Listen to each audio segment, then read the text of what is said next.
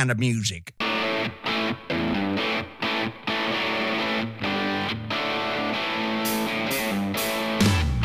Broadcasting from the Blue Ridge Mountains here in the star city of Roanoke, Virginia. Hello, everyone. This is Jamie Lee.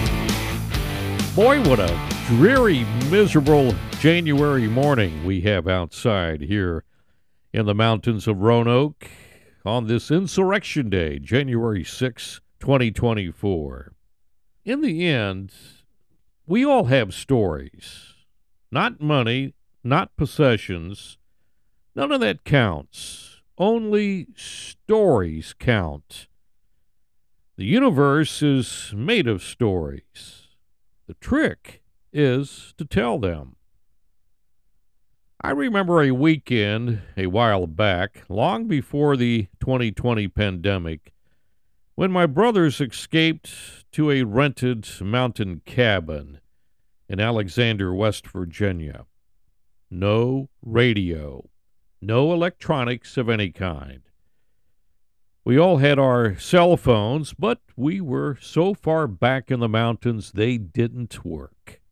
The weather was kind of like today dreary. So it forced us indoors. The air was brittle, rainy, and cold. Through our cabin's front windows, we watched the slate clouds race across the mountain range to embrace the rain gods. On the upper slope of that mountain is a jutting rock with its own story of a chief named Wahoo, who, after death, turned monstrous and still perches right there waiting. When night fell, my youngest brother and I walked up to a little store, the kind with grit on the floor and spittoons for sale. We bought canned food to heat up in the cabin's little microwave, and walking back to the cabin, we watched our breath rise and listened to the stillness of the trees. Felt like snow coming. After we ate, we began to tell stories, family stories. This was not expected or arranged. As we told these tales, I realized how long it had been since we had really talked about much of anything except the chores of life, work, school, old girlfriends, fights we got into, you know, all that crazy stuff. And now the conversation moved into unexplored territory. We told stories about the worst things we had done as kids. My brothers' records had a few brushes with the law. They never backed down from a fight. The beating the other side took was warranted in our eyes. So goes our checkered past. If you picked on one of my brothers, you had all seven of us that you would have to take on. I remember camping out with two of my brothers and a friend in my great uncle French C's barn in French Creek. We woke up the next morning watching a black snake wrapped around a copperhead snake in the loft where we were sleeping. We decided to pick them up and nail them to a board. We sprayed lighter fluid on them and watched them die together. That was a little weird, but boys will be boys. My brother Don shimmied up the large oak tree in our front yard at our house in French Creek and tied two ropes in the middle of the branch. One was short and the other rope was long. The idea was that one person would grab the smaller rope and swing the other person out wide on the longer rope. You both had to run together and jump off the bank over the hill on the driveway.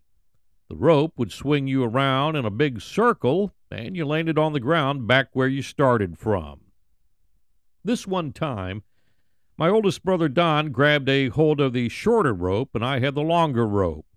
We both ran as fast as we could, and and Don slung me out there so far in the air that when I made my turn halfway around, I slammed into the big oak tree and fell to the ground. It knocked me unconscious and broke my nose. My brothers ran into the house and got our mother. She looked at me, wiping my face from all the blood, and told my oldest brother to go back into the house and get a butcher knife. she cut down that rope. She never took me into the doctor's office to reset my nose, so to this day my nose is still broken. No wonder I need a CPAP machine to sleep at night. I can't imagine what it was like for our mother to raise seven boys. We were always getting into trouble of some kind. All I know, she had a lot of mercurochrome and band aids. My brother Randy is our family historian. He has a bachelor's degree in history from West Virginia Wesleyan College. He has done a lot of research on our family tree. My great uncle Ernest Lawrence C. was a lawyer and a Republican politician from West Virginia. He served in the West Virginia House of Delegates from 1927 to 1931, representing Upshur County. He was also a member of the West Virginia State Senate from 1935 to 1943, representing the 12th District. He died in 1985 at the age of 88. His brother was French Augustus C. He was an American farmer, banker, 4 H scholar, state champion, corn grower in 1924. He was a member of the advisory committee at Shenandoah University in Winchester, Virginia, up until 1986. He was an elder and clerk of the session of the French Creek Presbyterian Church from 1932 until 1946. He was a deacon at the First Presbyterian Church in Winchester, Virginia from 1970 until 1985. He served in the United States Army in 1942. He was a member of the Emeritus Club at West Virginia Wesleyan College in Buckhannon. He has a building named after him at the college, named the French AC Dining Center. He was a Mason, Shriner, and was a member of the American Legion. He was on the board of directors at the Adrian and Buckhannon Bank and First Community Bank. He was a livestock consultant in Virginia, West Virginia, and Maryland. He was 88 years old when he passed away. I remember his wife Hazel fixing us peanut butter sandwiches for our lunch while I worked at one of his farms. So, this is the Hardman C conundrum, as my brother Randy tells it. The Hardman C connection in our family always caused confusion in our family and our friends. The C surname was pronounced like the letter C. That, when in conversation with people, added to it. His real first name was Ernest Hardman C. We followed what Dad and others called him, Hardman C. When I wanted to confuse friends in the Air Force, I would bring up Hardman C from where I was from, being West Virginia and the family tree being straight. Randy said, Let me explain to his fellow soldiers. Hardman C was my dad's second cousin. His dad was Lawrence C., who was our dad's first cousin by C, blood, because he was Clarence C.'s son. Clarence was my dad's uncle. Us Hardman boys were related by blood to him because our Grandma Hardman's maiden name was Louise C.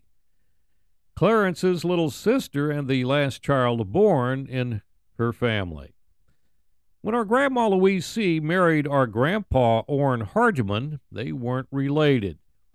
Lawrence C., when he married Luda Hardman, Orrin Hardman's only sister, was our Grandma Hardman's nephew because Lawrence's father, Clarence, was her brother. So Lawrence C. became our great uncle when he married our great Aunt Luda. They had two children, a boy and a girl, Ernest Hardman C. and his sister Miriam. So Hardman C. was our third cousin by straight line blood and by marriage but by our Grandma Louise C. Hardman blood, not her brother Clarence's. In Dad's case, he was running around with his first cousin Lawrence C., he could call Uncle Lawrence if he wanted to. You see? Here's another story from my brother Randy. When Randy was about five years old, our family made the annual trip from Michigan back to West Virginia for vacation. While there, we'd visit our grandpa and grandma's families. We'd also make the rounds to my mom's brothers and sisters' houses and farms. This one time, we went to see our Uncle Bud up on Salem Ridge. This incident here happened at the Samples farm down below Uncle Bud's. Don, Raj, Jim, Bill, and I went to visit them and see their goats. Well, my oldest brother Don's view of seeing the goats was up close and personal. He was always the ringleader. We all climbed over the wood fence by the barn where the goats were to visit. To my surprise, at being only five, was that the biggest male goat didn't appreciate us getting into his pen with the other goats. My brothers took off running for the fence and got over it as fast as they could because Grandpa Goat had battering ram horns and a curlicue style like the Los Angeles Rams insignia. I was the last one in the pen, and my brothers were saying, Come on, Randy, get over the fence.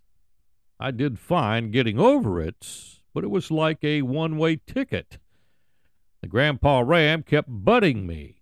He'd back up and butt me again, and again, and again, as my brothers, with the longest arms, being Don and Raj, tried to get me out of the ram jam, I guess you call it. Laughter went to frantic yells real quick. But all's well that ends well. My brothers got me out of there even though I had bruises on my back and bottom. It was fun while it lasted. My brothers, Chris and David, wanted to stay up much later for more storytelling about our wicked pasts. But some of us were drifting off to sleep. Later that night, I woke up to use the restroom and slipped outside. Snow was falling. I looked up and felt the snow sting my face and thought, this night is good. It's a story. It reminded me of Robert Frost's. Half the world is composed of people who have something to say and can't, and the other half who have nothing to say and keep on saying it. This is Jamie. Thanks for listening to A Son Born in the Mountains.